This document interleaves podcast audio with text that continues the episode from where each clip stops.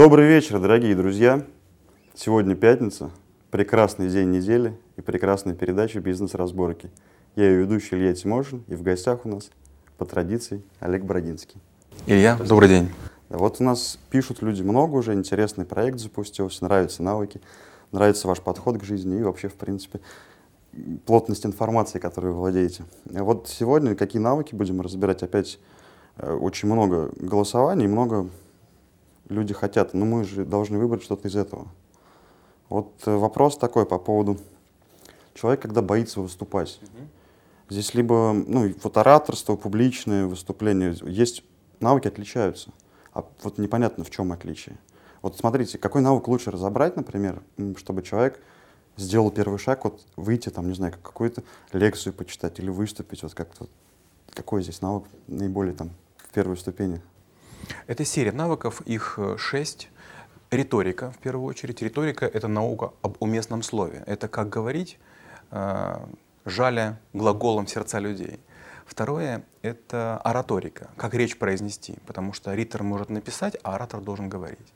Третье — это сценическая речь, как четко выговаривать слова, артикуляция, дикция, тембр, интонация, тонирование. Еще есть актерское мастерство, еще есть презентация и так далее. Угу. То есть лучше начать с риторики. Можно начать с риторики. Давайте обсудим риторику сегодня. Давайте. Какие-то вводные данные или общее описание с вас тогда?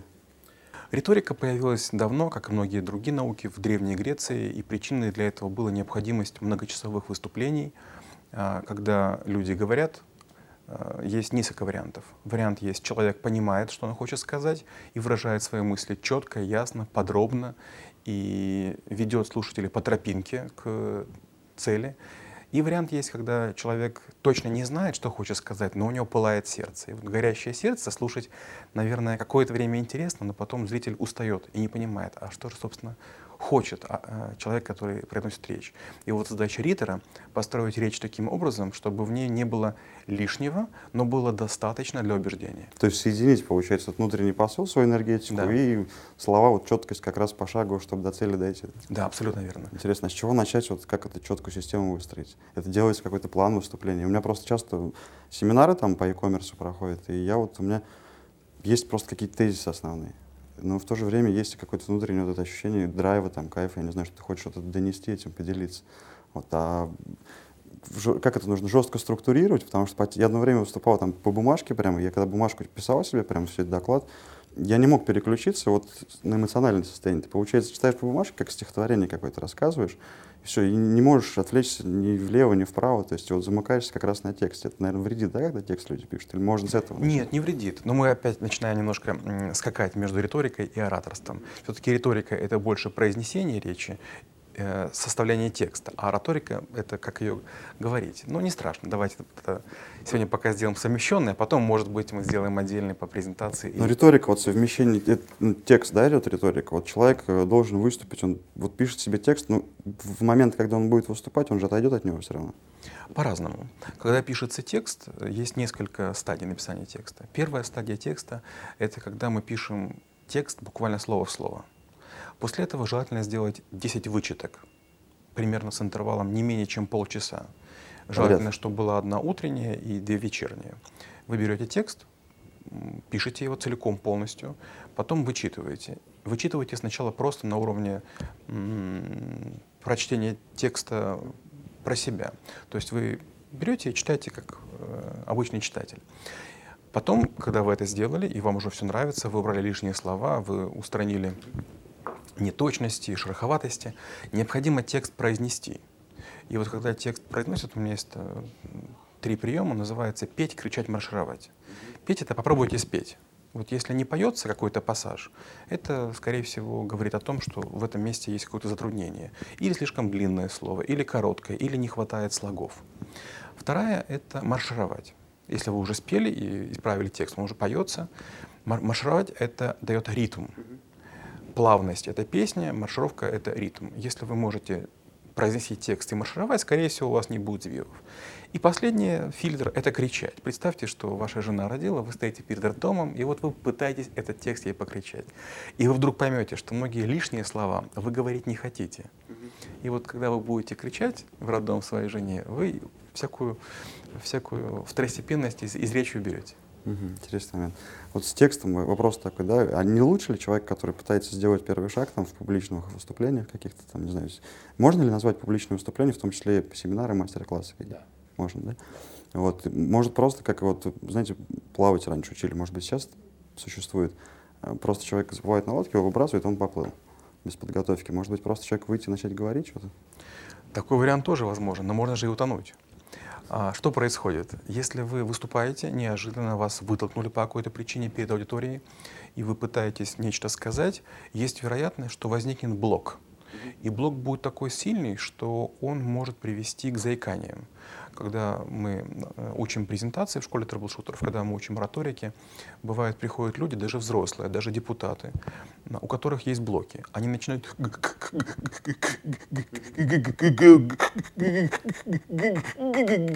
говорить, и у них прям заклинивает челюсть. Это такой вариант. Бывает такой вариант, что как-то плечо ведет или палец оттопыривается. Нервная система начинает работать. Да, и человек начинает говорить, и для него это стресс.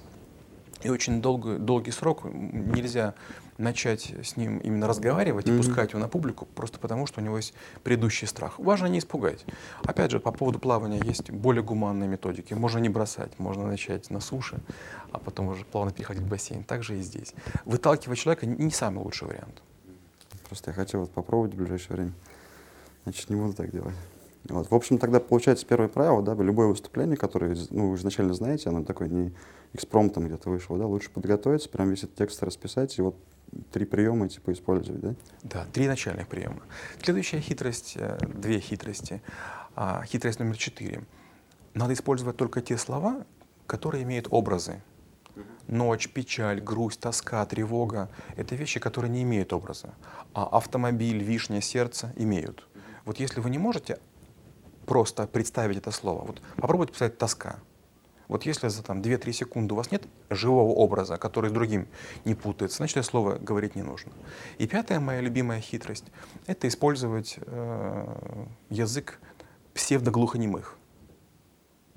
Что это за язык? Подробнее. Например, э, прекрасная архитектура, комфортная атмосфера для приятного отдыха, широкий выбор всего нужного рядом с домом и еще больше онлайн — это же еще целое время потратить нужно, чтобы этот язык изучить. Верно. Вы владеете этим языком, да? Да.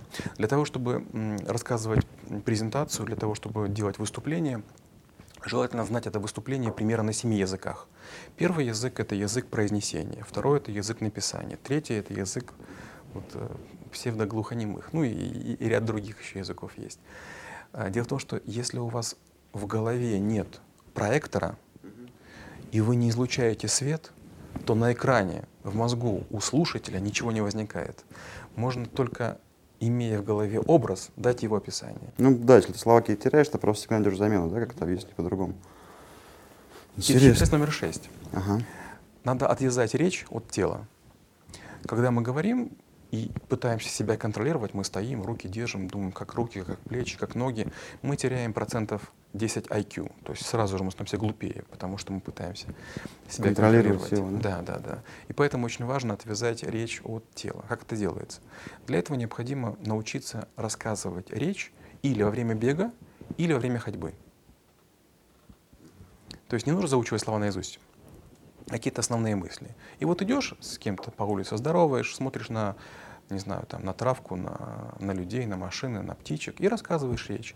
И как только ты можешь спокойно разговаривать с кем-то, здороваться, общаться и продолжать речь рассказывать, все, ты отвязал. Это вот хитрость шестая. И хитрость седьмая — это рассказывать речь задан наперед. Задан наперед? Да. Наизусть? Когда мы будем говорить про ораторику, в ораторике есть такое понятие, как конспект ключевых слов. Конспект ключевых слов — это базовые мысли, которые необходимо сказать. И вот угу. нужно уметь базовые мысли говорить снизу вверх и сверху вниз. А. Не слова за наперед. Я понял, я просто а по смыслу. Именно мысли. Вот семь хитростей, которые нужно делать. И при этом возникает э, такое впечатление, что человек живет этим текстом. Да, у нас просто получается, есть куча там мероприятий по обучающего характера, которые учат там, как вести себя на публике, надо делать там широкие улыбки, жесты. А на самом деле жесты не говорят о том, что изнутри у тебя идет, да, как раз того, что нет, нет целостной картинки, там, того, что ты хочешь донести, да, получается просто слова, контроль тела, это все выглядит как-то неестественно, да.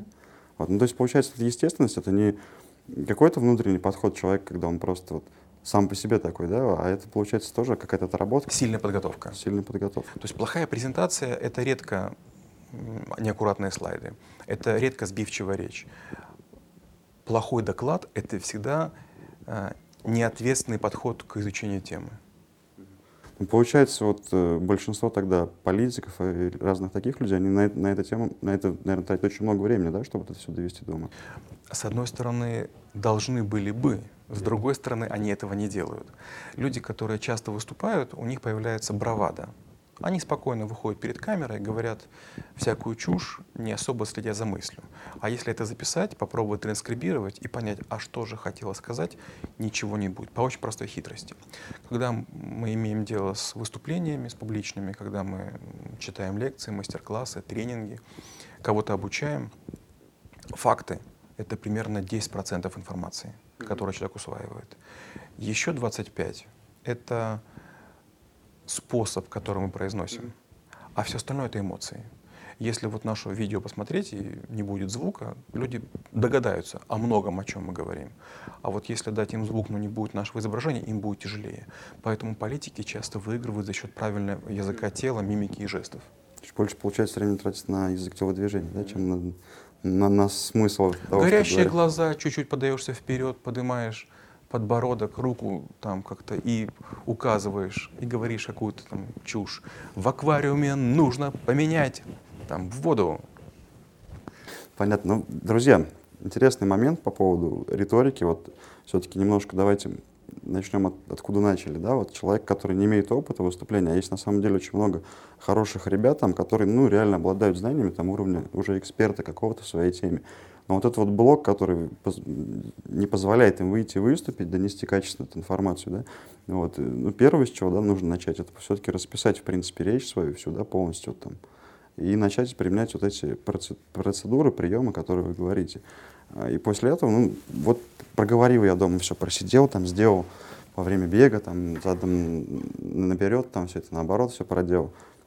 Ну, это же не дает мне все равно вот это отсутствие страха, да, перед выступлением публичным. Вот как здесь-то быть? Я вот подготовил все, все есть понимание, как это донести. Ну, вот, например, я песню записывал, я пишу песню, сижу, пою дома. Вот вообще все отлично, классно. Прихожу на студию, два человека сидят.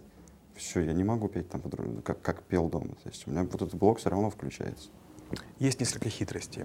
Первая хитрость — это нужно прийти пораньше подышать залом. То есть нужно прийти, там, допустим, за полчаса, увидеть, как выступают другие люди, или посмотреть, где все находится. Почему мы волнуемся? Потому что, войдя в зал неожиданно или начиная восходить на сцену, мы вдруг попадаем в другую обстановку. А нужно заранее это сделать. Когда выступаешь, есть масса нюансов, есть масса сложностей, хитростей.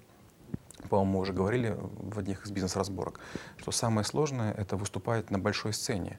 Тебя слепят прожектора, ты ничего не видишь. Мало того, тебе жарко, и ты имитируешь взгляд. То есть ты не видишь людей вообще. Ты стоишь такой в белой пелене и имитируешь взгляд, что ты с людьми разговариваешь. На самом деле, может, там никого нет, может, ты один, может, все уже ушли. Поэтому первый совет — это прийти заранее, заранее подышать залом, чтобы увидеть, где находится организатор, где находится зал, где находится освещение, где находится пульт, а, как люди реагируют, где находятся ступеньки. Просто походить. И таким образом снижается волнение. Первое. Подружиться, да? Подружиться с, с залом, да. Вторая хитрость — это волноваться не абстрактно, а волноваться по поводу. Например, я придумываю какую-то себе важную мысль. Важно, чтобы люди не сорили пластиковыми стаканчиками. Важно эту мысль не забыть. И вместо большого абстрактного волнения возникает маленькое, конкретное, которое гарантированно не забуду. Я все время думаю о стаканчике, о стаканчике, о стаканчике. Как эта ситуация была, фильм, по-моему, «Майор Пейн», да, когда там ногу, что ли, он сломал, подошел, я тебе сломаю палец, ты забудешь про ту боль. То есть переключиться на какую-то более мелкую Да, вещь. на какую-то маленькую, потому что волнение, оно часто неконтролируемое, и оно абстрактное, оно очень большое. А волнение по маленькой какой-то части, оно вот как, как сломаешь руку, да, забываешь про ногу. Я, как, я когда начинал этот путь, да, там, выступление, я пошел ну, таким путем, что начал просто начал вебинары делать. Потому что там вроде как-то зала нет, а уже обтачиваешь, там, вот, как донести информацию, понимают ли тебя там люди. То есть как, как может быть вариант там, да, вебинары попробовать. Как вариант, да, почему А, нет? кстати, я вот видел у вас тут в ленте, да, вы сейчас запустили серию вебинаров также, где люди голосованием выбирают тему. Мгм. Сколько он длится по времени? Он длится примерно час, час тридцать, в зависимости от количества вопросов. Это не началось сейчас, это уже, по- по- получается, 46-я неделя. Раз в неделю я делал вебинар на выбранную тему. Раз в неделю. Да, раз в Кон- неделю. Конкретная прям дата, время? э, Обычно это четверг, обычно 7 часов вечера. Вот четверг э, в 7 часов вечера, друзья, присоединяйтесь. Очень интересные моменты там тоже всплывают. Я думаю, стоит посмотреть. Ну, по риторике, может быть, что-то еще добавить? Вот, э, ну, понятно, да, волнение убрать можно так. А если все равно не прекращается, фокусируешься, не фокусируешься, блок встает, и все, лучше вообще не выходить тогда. Нет, нет, нет, ни в коем случае. Еще есть хитрости. Одна из хитростей, такая простая, э, такая азиатская, это взять и подышать на большой палец. Считается, что у большого пальца есть свое сердце. И вот если на него подышать, там, 20 раз, то тем самым нормализуется и, и дыхание выступающего. Ну, не знаю как, многим помогает. Еще одна хитрость простая. А, как справиться с волнением. Перед самым выступлением, уже когда вы собираетесь идти, можно набрать полные легкие воздуха. И вот у нас есть диафрагма, и попытаться этим воздухом как будто бы внизу ее опустить. Получается, из-за волнения нас подпирает. И в чем минус волнения? В том, что когда мы начинаем говорить, мы часто пускаем петуха. Такие какие-то очень такие э, звонкие звуки издаем. А диафрагма, она расслабляет легкие, опускает все это, и вы будете говорить естественно. Есть такая картинка, я не помню, где мне попадалась в интернете или где-то. Э, Человек вот говорит, когда я хочу сказать, я сижу там на месте, вот у меня вот, вот такой багаж слов, всего я такое. Когда выхожу, у меня вот столько всего получается сказать, донести, то есть ма- маленький процент информации. Ну, петуха, диафрагма, хорошо. Вот выходишь, и все равно ничего не помогает. Начинаешь, как, ну, все, текст вылетает. Ну, были такие истории, вылетает текст из головы. Пытаешься какие-то там приемы вспомнить, там, помедитировать, что-то как-то быстро, там, чтобы в себя прийти. Ну, вот не, не получается. Тут помогает драматизм. Когда вы забыли, забыли текст какой-то, э, надо иметь в запасе или шутку, или анекдот, да, или какую-то историю. И как это работает. Представьте, если вы забыли текст. Мгм. Вот сейчас я держал паузу примерно полторы секунды. И, скорее всего, ее не будет заметно. Будет странно, но не будет такого ощущения, что я забыл текст. Получается, для того, кто говорит, время идет в два раза быстрее. Поэтому я полторы минуты молчал, а фактически у меня было там как будто бы три секунды этого времени, чтобы подумать, потому что из-за адреналина все в, в мозгу быстрее работает. Поэтому если возникает пауза, просто вот это две секунды было только что. То есть вы доб- добавляете драматизма, как будто вы о чем-то думаете. Обычно этого хватает, чтобы выкрутиться. Или иметь две-три шутки про запас. Ну да, была такая история тоже, когда вот, ну, обычно выступаешь, потом смотришь, как это происходило со стороны, и в какой-то момент обнаружил, что слишком-слишком очень быстро говорю. Потому что кажется, что... А когда выступаешь, кажется нормально. Со стороны реально время то есть, летит быстрее. Высокая скорость это неплохо, потому что а, высокая скорость дает страсть. Когда человек говорит медленно, народ засыпает. Нет, здесь не посыл как раз страсти был, а посыл того, что время контролирует, идет немножко по-другому в голове. И иногда все-таки лучше делать эти паузы, чтобы как-то доне- донести, что ли, мысли, там, да, чтобы люди там эти слова более правильно поняли, более четче там услышали. Вот. И не знаю, у меня такой еще тоже история была, я как-то где-то слышал, по-моему, что лучше, чтобы в зале кто-то еще знакомый был, чтобы, когда в момент волнения переключаешься, находишь какие-то знакомые лица, и это помогает успокаиваться. Я вот не пробовал это, ну, не знаю, насколько это правда, нет. Неплохой прием, но я часто выступаю за границей, поэтому об- обычно залы А большие, Б в них нет знакомых лиц. Но есть такая хитрость, действительно, когда вы не уверены или зал враждебный, нужно найти какого-то человека, который сидит на вас, смотрит и поддакивает. Не Поддерживать. обязательно знакомого, Мгм. а который поддакивает. Мгм. Вот. И такой момент тоже, не знаю, возникал, когда начинаешь волноваться, просто говоришь, ребят, ну извините, вот у меня правда волнение, там, я... Этого лучше не делать. Вот смотрите, когда э, готовится речь, очень важно сделать так, чтобы речь звучала и в отрыве от вас. То есть неважно, кто ее произнесет. Мы же говорим про риторику. То есть неважно, кто будет оратором, неважно, кто будет певцом, кто будет исполнителем. И речь должна быть такая мощная, что она должна затмевать любые переживания. Как это работает? Вот вы сказали очень правильную вещь, что часто бывает не хватает слов. Вот чтобы хватало слов, нужно использовать словарь синонимов. Вот я думаю, что Google удивляется, потому что у меня три э, самых частых поиска. Это синоним какого-то слова очередного. Второе — это этимология, то есть как это слово э, произошло, И третье, как слово произносится. Для меня русский язык не совсем родной, поэтому я вынужден знать, как, как правильно ставится ударение, в каких случаях. И вот, например, мы берем слово комплимент, и начинается комплимент, лесть, похвала, любезность, э, приятность. И вот для каждого слова нужно иметь много синонимов. Вот синонимичность отличает хорошего оратора от плохого. Если вы не можете назвать каждое слово в вашем предложении пятью-семью другими словами, Плохой оратор. Это плохой оратор, да. Ну, скорее, плохой ритор, пока мы все-таки пишем речь. Плохой ритор. Хороший ритор может сказать э, на, на каждое слово много разных объектов. Угу. А вот И понимает разницу.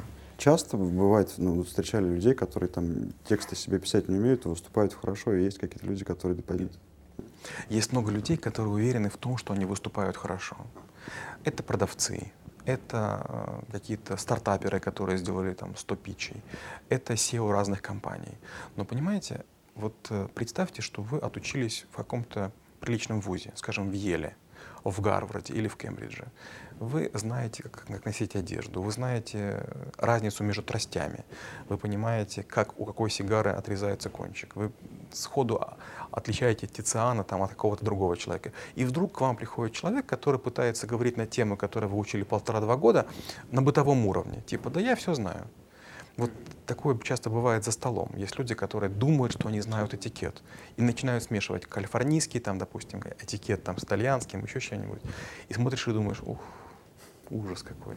Здесь скажет, это, умный не скажет, да дурак не поймет, да? Да, вот но как это работает? А умный человек, он просто фиксирует ошибки. Ошибка, ошибка, ошибка, ошибка. И потом подводит итог, и все, потерял кому интерес. Mm-hmm. Это очень наивно считать, что от души ты прирожденный коммуникатор или ты прирожденный оратор. Есть масса вещей, которым нужно учиться. Движение руки оттачивается постоянно, движение глаз оттачивается постоянно. А, опять же, когда мы говорим про голос, есть масса упражнений. Допустим, есть такое упражнение, когда мы звуком накидываем ласса. То есть звук должен быть настолько осязаемый, чтобы ты поверил, что закрытыми глазами я звуком кручу и кидаю как ласса. Есть другое упражнение, когда, допустим, мы играем в «Звездные войны», и я звуком бью в разные точки пространства, и люди примерно закрытыми глазами угадывают, куда я стреляю. То есть мы считаем, что звук — это волна, которая идет вообще везде. Это не так. Звук — это очень точный инструмент, и вот нет худшего оратора, который, когда в зал обращается, люди говорят, это мне или не мне? Хороший оратор бьет прямо в лоб, то есть точно это сказано именно мне. Ну да, бывает такое, приходишь, и прям кажется, что для тебя разговариваю, да, такая история. А вот у вас были вообще, ну, первые шаги, когда делали же вас, ну, у, у, у любого процесса есть какой-то первый шаг, да, вот у вас вы знали об, этом, об этих инструментах, когда публичные стали первые, первые шаги в публичных выступлениях делать или не знали? Нет, конечно, не знал. На, наоборот, я стал их изучать только после того, как ко мне стали приходить люди, которые боятся выступать. И вот для того, чтобы с ними работать, мне пришлось познакомиться и с логопедами, и с людьми, которые занимаются правильным прикусом, и людьми, которые занимаются дыханием и речью. То есть мне пришлось это постигать. Но мне повезло, я был сначала председатель совета дружины в школе, то есть был главным пионером, потом был комсоргом школы. Все под такой уже оттуда Потом пошел. был профоргом Киевского политеха, а потом главой студенческого парламента, всего Киевского политеха. Поэтому как-то у меня это все шло спокойно, медленно и по накатанной. Ну, то есть таких каких-то смешных моментов не происходило, где... Много, много, много. А, я часто выступаю на иностранных языках, и бывают всякие казусы. Я как-то году, по-моему, в 93-м был в Германии, выступал в Ляйпче. Ляйпче — это Лейпцигский политех. И вот я рассказывал им про корпоративные сети. Как хакеры их взламывают, что это такое, как это работает. И у меня было два, два, две таких оплошности — я начинаю говорить, и первая моя фраза «Их шайса Олег Брагинский». А аудитория просто легла. Я сказал «Я дерьмо Олег Брагинский». Вместо «Их хайса» я сказал «Их шайса». Это первая была моя оговорка. А вторая оговорка, я когда говорил, я сказал «Das ist eine Schnittstelle». Я сказал «Это там такой-то кабель, шлейф проводов». А получилось как гусиная печень. И повторно аудитория смеялась. Ну и в конце... А вы-то осознавали момент, что нет. вы оговорились, нет? Я очень серьезно, я старался, я знал немецкий язык примерно 44 дня. И заканчивается а, значит, э, моя лекция, и студенты вот так все стучат. Я смотрю и думаю, вот это да. Ну, мол, я, значит, глупый. Подходит мой коллега и говорит, слушай, классное выступление. Я говорю, а что это было? Она говорит, а у нас так, мол, хлопают. У вас так хлопают, у нас так. Я думаю, ну, слава богу, пронесло. Вот, ну, наверное, подходит, все-таки завершим сейчас по риторике, но основные моменты, да, ну, проговаривать, э, написать текст, точнее, проговаривать его 10 раз, получается, да, с интервалами за день. Обязательно, чтобы были образы, потому что, ну, вот, да, это момент. Я сейчас всплыла, всплыла меня эта картинка в голове, когда есть образы, ты просто, теряя там от волнения слова, ты можешь просто объяснить это другими простыми словами за счет mm-hmm. того, что есть а, образ там у тебя. Вот. Ну и волнение, там куча приемов, я не знаю. Дышите на большой палец, Самое главное, просто не бойтесь, делайте первый шаг, это очень интересно. Будете получать очень много эмоций, но пока вы не сделаете первый шаг, это никогда не начнется. Абсолютно верно. Приятно было с вами, Олег, пообщаться. Еще раз напомню, Олег у нас основатель школы траблшутеров, директор бюро Брагинского и самый просматриваемый в сети LinkedIn.